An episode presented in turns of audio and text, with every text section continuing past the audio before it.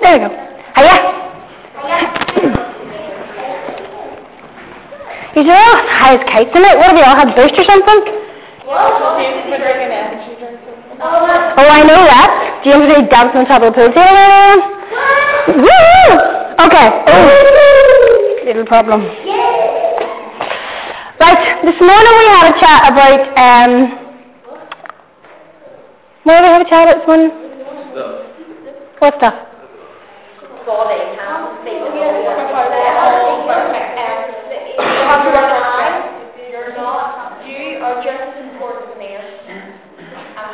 Exactly. And what, what, what, what bit of the Bible did we look at this morning? Corinthians. What chapter? Woo, I'm so impressed. You were awake this morning. That's awesome. In your Bible? That's amazing. So you were listening to Sarah James? Yes. So you might have been awake? You might have been awake? Awesome. Okay. Tonight we're going to look at some of the practical ways that we can be God's hands and feet. Okay? It's, it's all well and good me standing up here and saying to you, you have to do this, you have to do that, you have to do the other. If you don't actually get out there and do it, all right? I'm not going to say, I'm not going to tell you what I want you to do in your churches. I'm not going to tell you when you go back to STC, I couldn't use the initials. When you go back to sermons that you have to do this, this, and this, this. I'm not going to say, Sarah, when you go back, you have to make the tea for all the old people. Uh, Dylan, when you go back, you have to do exactly what you did tonight in front of the church, because that would be awesome. I'm not going to tell Rebecca that she has to go back and dance in front of the church. I can't do that. The only person that can decide what you have to do, yes, Mr. Noy, is Andrew, is God. He tells Andrew what to do, and Andrew tells you what to do. How's that for chain of command? Um, so we're going to have a look at some of the practical things that we can do. The first thing, imagine you had no hands. You had no feet. Uh, have you ever played the game with a cardboard cereal box? That's why I wanted a cereal box, but I never got my cereal box. Where you're not allowed to use your hands and you have to pick it up off the floor with your teeth. and as the game progresses, the cereal box gets smaller and smaller and smaller. We played this when I was in Romania few years ago with uh, the youth group from Carnley, and it was hilarious because I've seen male adult leaders get into positions that male adult leaders should not be able to get into, that only gymnasts would be able to get into, uh, without touching the floor and without letting using their hands. It was quite impressive, I have to say. And it wasn't even uh, the the, the cereal box was down to the ground, like it was just a bit of cardboard on the ground, and they were down like. No, yeah, not even going to try it. And I did gymnastics for 10 years. Okay. Um, imagine if we didn't have our hands and feet. Imagine if your church didn't have you in it. People in it. Just imagine that in your, in your, in your little heads for a second. Picture in your mind what would it look like? Horrendous, boring, cold, no warmth, no fun, no God centeredness, no laughter, no crying, no you guys. But God doesn't want that to happen. He doesn't let that happen. He will not let that happen. And um, the first thing that God tells us to do is to spend time with Him. In order to be his hands and feet, we need to get to know God. We need to get to know what God wants for us in our lives. We need to understand our place in our churches, in our schools, in our world, in God's world. We need to spend time with God in prayer on our own, with other people. So go to your fellowship, go to your Bible class, go to church, spend time in youth groups at events with people who know God the same way you do and get to know this God who has an amazing plan for your life. Spend time with Him on your own. That's why we have quiet times. I know you all go, I have to be quiet for an hour. Uh, that's physically impossible for a teenager. I understand that. I work in a school. But that's why we have quiet times. It says in the Bible, when you pray, go to a quiet room. Don't do it openly. Go to a quiet room sit down, spend time with me, spend time with God. And ask your Father what He wants you to do. I'm not saying don't pray out loud in front of people. That's okay. But when you're spending time with God, when it's me time, when it's me and God time, I don't like to do that in front of everybody else, sitting going, why is Julie sitting with her eyes closed? I was sitting in church on Sunday morning, and I had a fan club in church, a fan club of three, uh, and they are six, five, and four. Um, I'm sure you know Andrew's on stage an awful lot with me in Glenburn, and uh, we did Annie aka Grammy, one year, and yours truly was Miss Hannigan. And they are in love with me. Every Sunday they go home and they watch Grammy. Poor Uncle Dennis is demented. Um, but I was sitting in church last Sunday morning and I was just listening to the praise. And sometimes I don't like to sing when the, when the praise is happening. I just like to sit and listen and reflect and listen to other people praising God. And that, that kind of is, is my thing sometimes. And I was just sitting there with my eyes closed.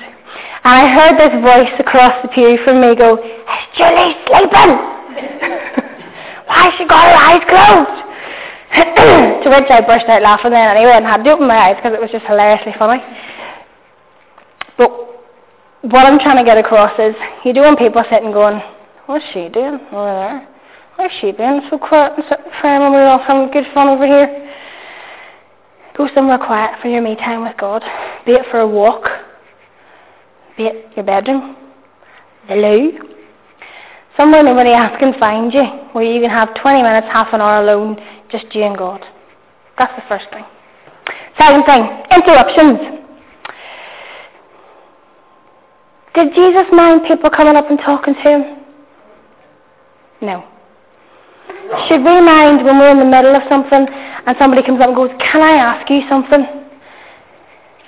If I'm standing up here talking and someone wants to come in and go, Jules, I need you to talk to you, I would go, sorry guys. but sometimes interruptions, you just got to do what you got to do. Jesus just went on and did what he had to do, and people flocked and followed him. Now, I'm not saying that when you go back to church and you get on with what God wants you to do, the people are going to come flocking and following you. that would just be frightening. what I'm saying is people will start to notice what you're doing.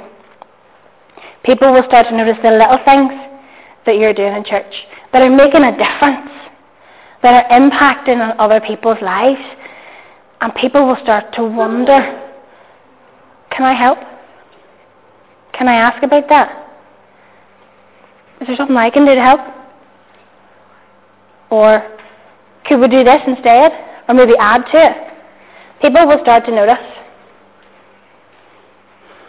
Um, Jesus had no agenda. He just did, just went and did. We shouldn't do things if we have an agenda. The only agenda that we need is whatever God wants us to do. If He says, jump, we say, ha ha! If He says, shut up and be quiet for a minute, we're quiet. If he says, get off your backside and go and do something in the world today, okay, you do it. Because at the end of the day, guys, if we can't make an impact on other people, how on earth is the world going to know about this God? How are things going to change? How are those poor souls who don't know about God that we talked about earlier going to ever find out about Him? How are we going to get them into our churches off the street? At the minute, the Methodist Church in particular is in a crisis. We're diminishing big time. Our numbers are dropping. My Sunday school in Glenburn is pathetic because the kids out there have found something better to do. And that upsets me because when I was your age, my life was all about church, going to Sunday school, going to youth fellowship, during the week, going to all the stuff that was on for me, GB. I was a leader in BB. When I was growing up, my life was all about church. It's so much changed now that we now have to keep up with the outside world. So how do we make church more exciting than what's going on out there? How do we make youth fellowship more interesting than sitting playing your PlayStation all night and get those thumbs? How do we make Sunday school? I hate that name, but anyway, how do we make Sunday school more interesting than going and playing tag rugby on a Sunday? That's where you guys come in. That's where you guys have to realise that when someone comes up to you and says, What did you do at the weekend?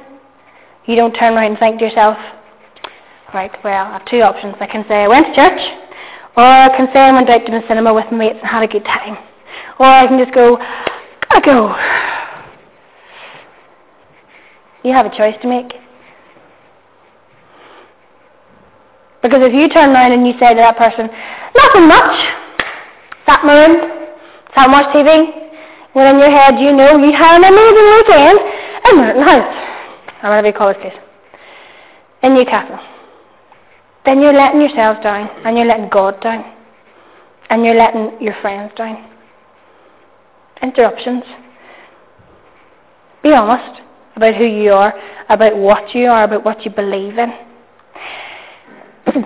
Sorry, I'm going to be a little bit of a diversionist now at the minute.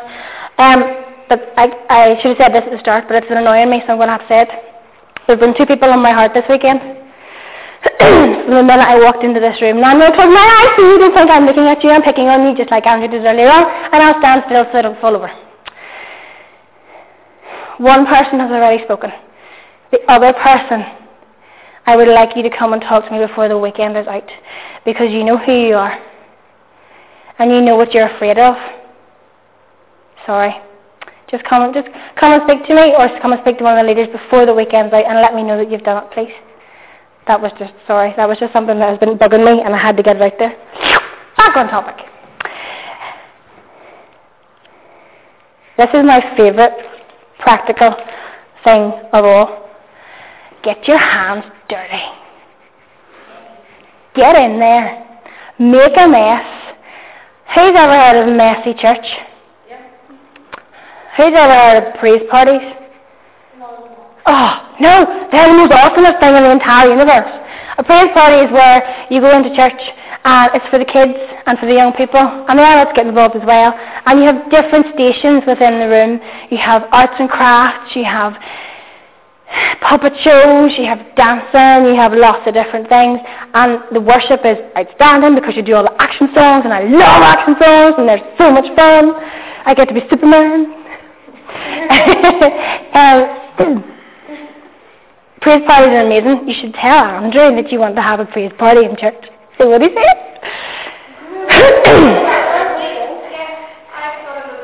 yep. Get your hands dirty. Get in there. Don't be afraid to do things. Don't be afraid to actually muck in. I'm going to read a verse from John chapter, if I can remember where it is. It's John chapter 13. Yay, here it is. John chapter 13, it's verse 15. And it's, it's uh, just after Jesus has washed his disciples' feet. He got his hands dirty. He got stuck in there. Didn't bother him. Now, I'm not asking you to go into church every Sunday and get the bowls out and the towels out and start washing people's feet.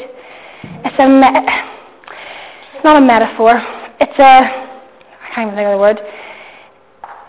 What it means is, guys, is to get in there and start doing things for other people. Don't be afraid to get your hands dirty and do something that maybe you don't like to do. I hate gardening, but I have to do the gardening in my house because I had to start doing it because my dad can't do it anymore and it was his thing. But I've discovered over the past few years I actually really enjoy it. And I get out there and I'm, I'm a bit OCD about cutting the grass. I have to cut the grass and then I have to get the wee, the wee edging tool out and I have to go along the edge of the grass and make sure there's a perfect L shape in my back garden and the front garden and there's no long bits or I'll get the scissors out start cutting the long bits off. Then I'm down on my knees and the paving stones getting rid of all the weeds. It's quite sad. if you saw it, you would, you would be quite disgusted. If my brother cuts the grass, I have to go out and cut it after him because it's not done right. That's how bad it is. but I had to get in there and I hate gardening because I hate creepy crawlies and spiders yeah, spiders. uh, and things like that, but I don't care anymore. Do you know, I, I have this thing in my head that if I wear gardening gloves, I'm safe.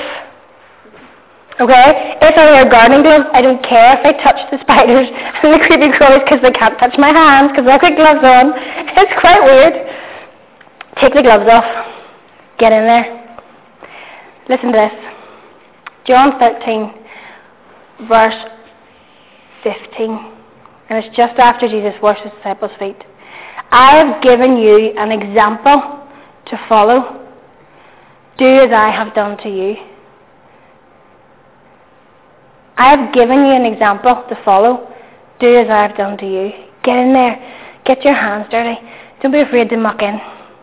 Even with the things that you don't like doing. Sometimes we have to do the things that we don't like doing because they need done. So don't be afraid to get your hands dirty. Next one.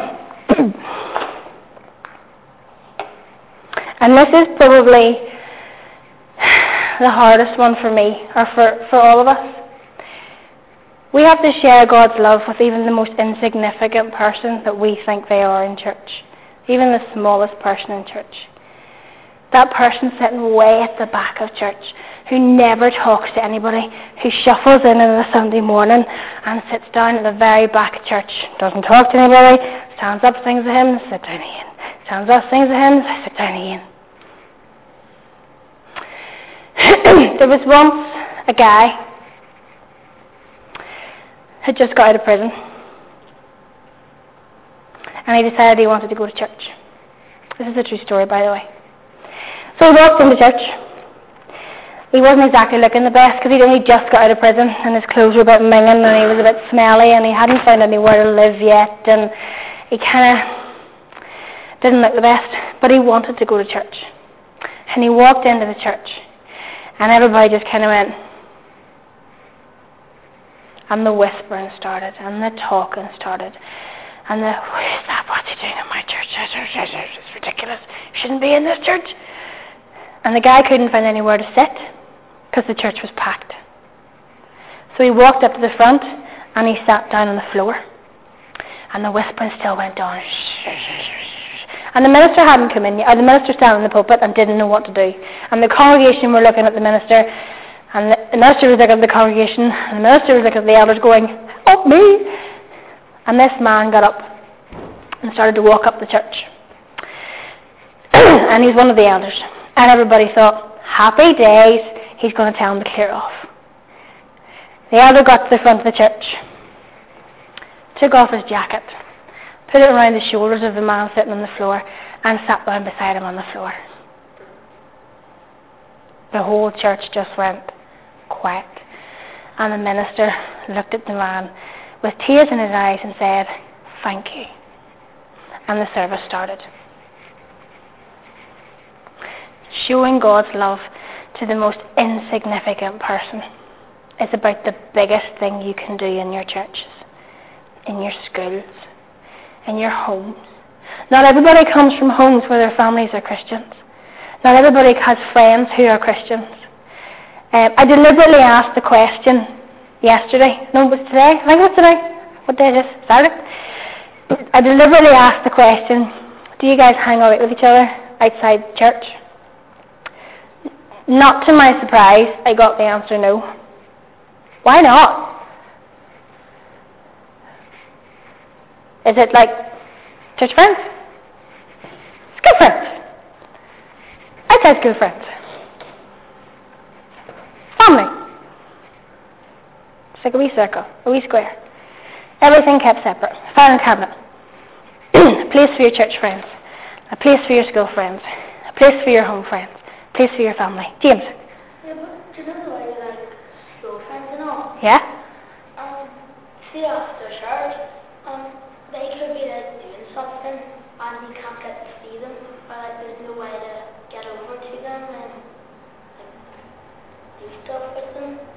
Where there's a will, there's a way, my friend. I know, but you're, but like, say for like your mom's having a cup of tea, your and your dad on the computer. Yeah. And then they're like, oh no, wait a second, let me complete this mission and let me finish this cup of tea and watch this program. And and then it, it just goes on forever, and then they go, it's too late. It's too late. Do you know what you do? You pull the plug on the computer. You pull the plug on the TV. No, just, I'm just saying, I wouldn't do that. my dad, my dad would get my Xbox and put it in the bin. Then you get his PC and you put it in the bin too. You listen, James, listen. Right. Sarah, you might know this done. This is frightening. What's here? Listen, James. Where is a will, there is a way. Okay? And if God wants you to be somewhere, He will get you there. No problems. Alright? Don't panic. What I'm trying to say to you guys is, do not keep everybody in a separate compartment. What's wrong with your Christian friends from church mixing with your friends from school, mixing with your friends outside school, mixing with your family? What's wrong with it? Why do we keep... I'm, I was guilty of it as the next person. I'm sure if the leaders were honest, they could say the same thing. What's wrong with it? Why do we do it? Why can we not just have everybody in the same box? In one big filing cabinet? Mix it up a bit, guys. Don't be afraid to share the love that you have for God and the love that you show people in church to people outside. Keep them all in the same box. And if they laugh at you, if they go, you brr, then they're not friends. They're people who hang around with you because you're so awesome. They're not friends. They're not people who care about you. The people who care about you are the people that will ring you up at 4 o'clock in the morning to see if you're okay after you've had a bad day. The people who care about you are the ones that will knock on your door when you haven't answered your phone for two hours. Two hours? and then in this day and age, Gary, that's true. If, my, if people don't text you back within two minutes, like, he's not talking to me. Or my friends, my, my uh, sisters, Jill comes home with some amazing stories from school. Um, she's like, will you hear this? I swear she's at least 40 years old. She shouldn't be 13. She's like, will you hear this? And I said, right, okay, next one. She goes, well, such and such isn't talking to such and such. Well, why not? Because such and such didn't answer a text message two minutes after she sent it.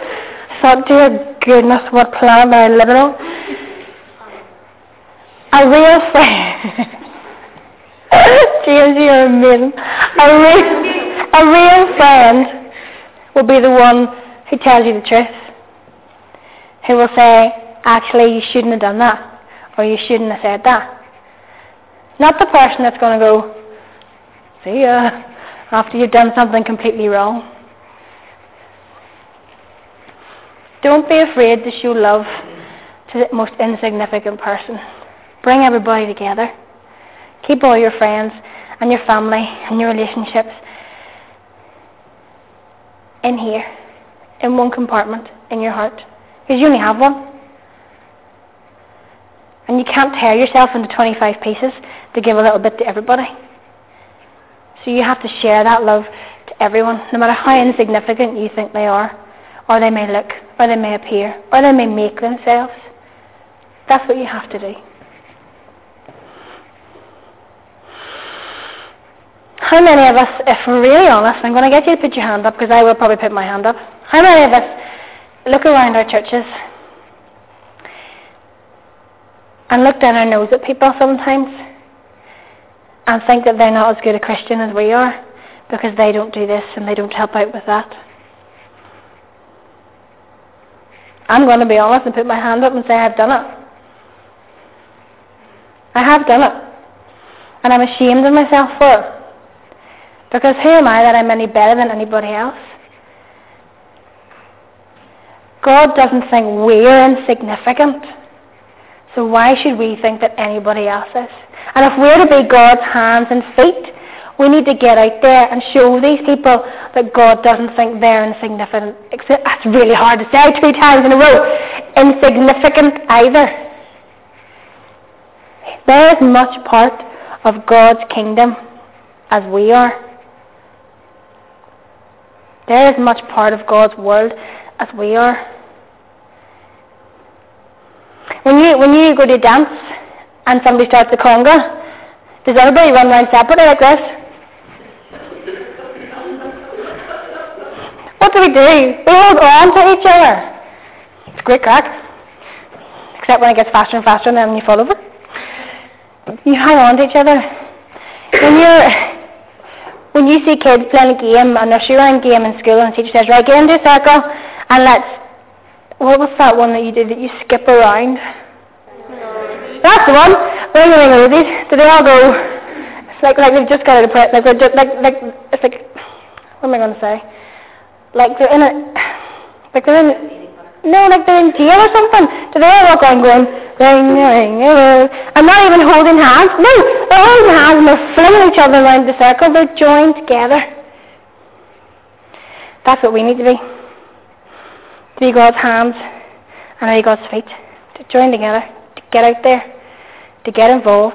To get our hands dirty. Not be afraid to. Okay. I want you to do something for me. I want you to take five minutes out and I want you to watch this video. Now, the video I'm about to show you is about a little boy, and this little boy is blind and is also autistic. And if he's not afraid to do this, then we I love you get the two already. If, if he's not afraid to do this, then we should not be afraid to take a step out there and be God, God's hands and feet. So hopefully it'll work. And I just want you to watch the whole thing. It's a few minutes long. You have to cry Shh. James, wait. Yes, I want you to watch it.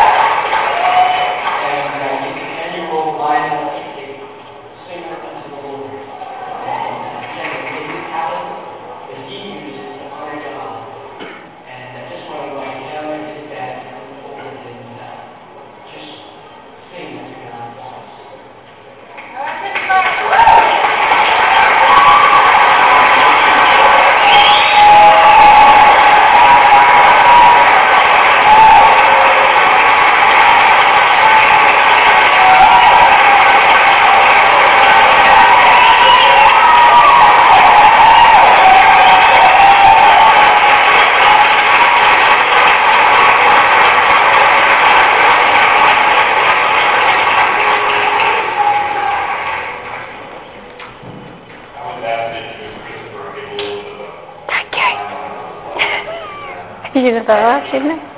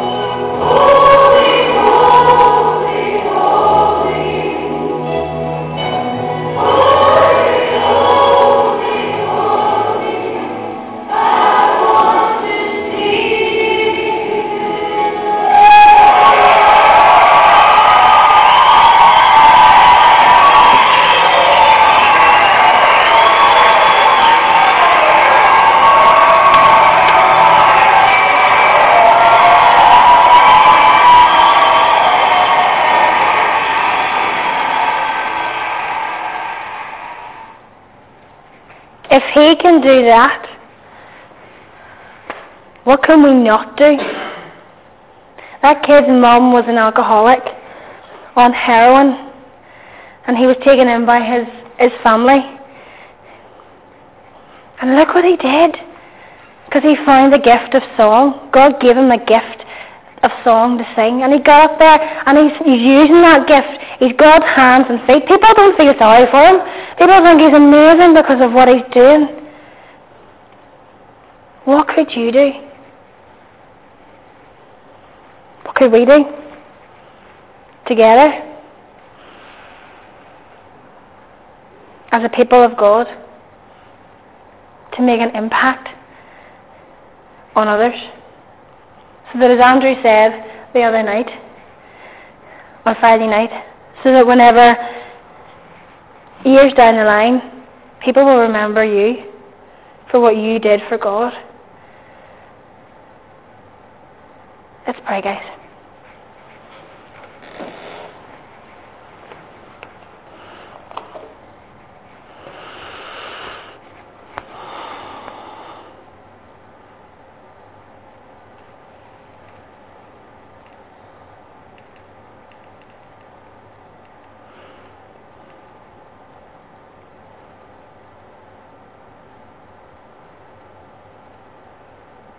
What I want you to do is I want you to think in your head really hard of something that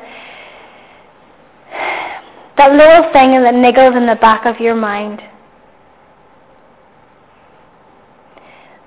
That you think that you might just be gifted in, that you might just be good at, but have always kept it there because you've never felt good enough to be able to bring it to the front to be able to bring it to God, to be able to bring it to your church. And I want you to open the locked box that it's in. I want you to take it out. And I want you to bring it to the front. I want you to actually now say to yourself, I can do this because I have a God who will help me do this, who will help me to make an impact in my church. And I want you to stop being scared.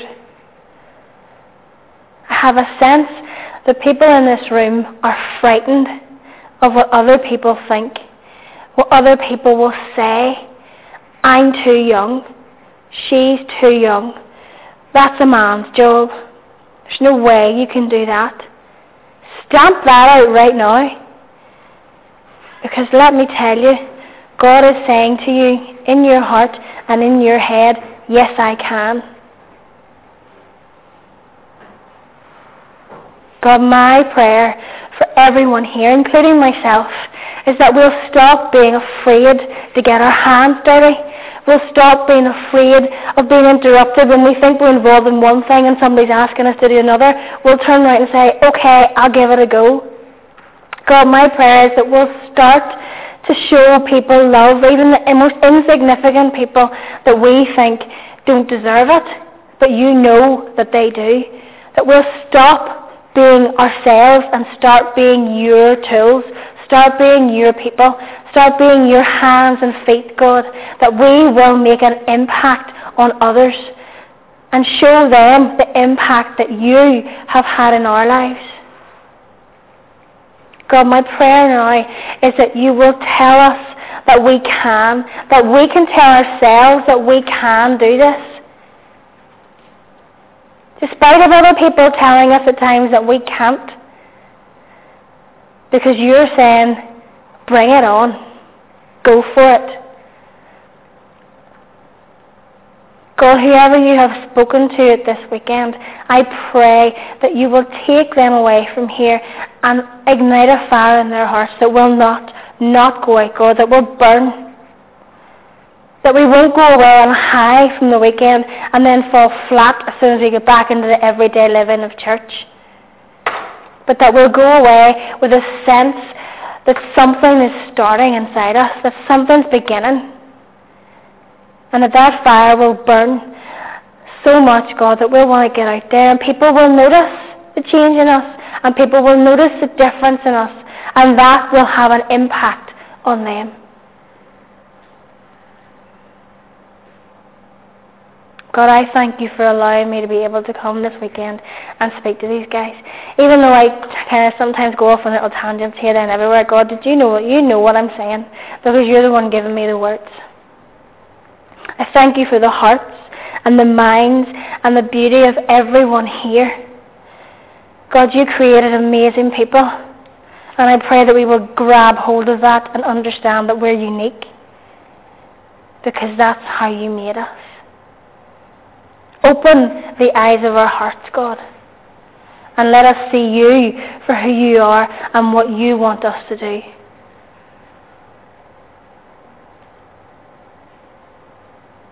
Amen.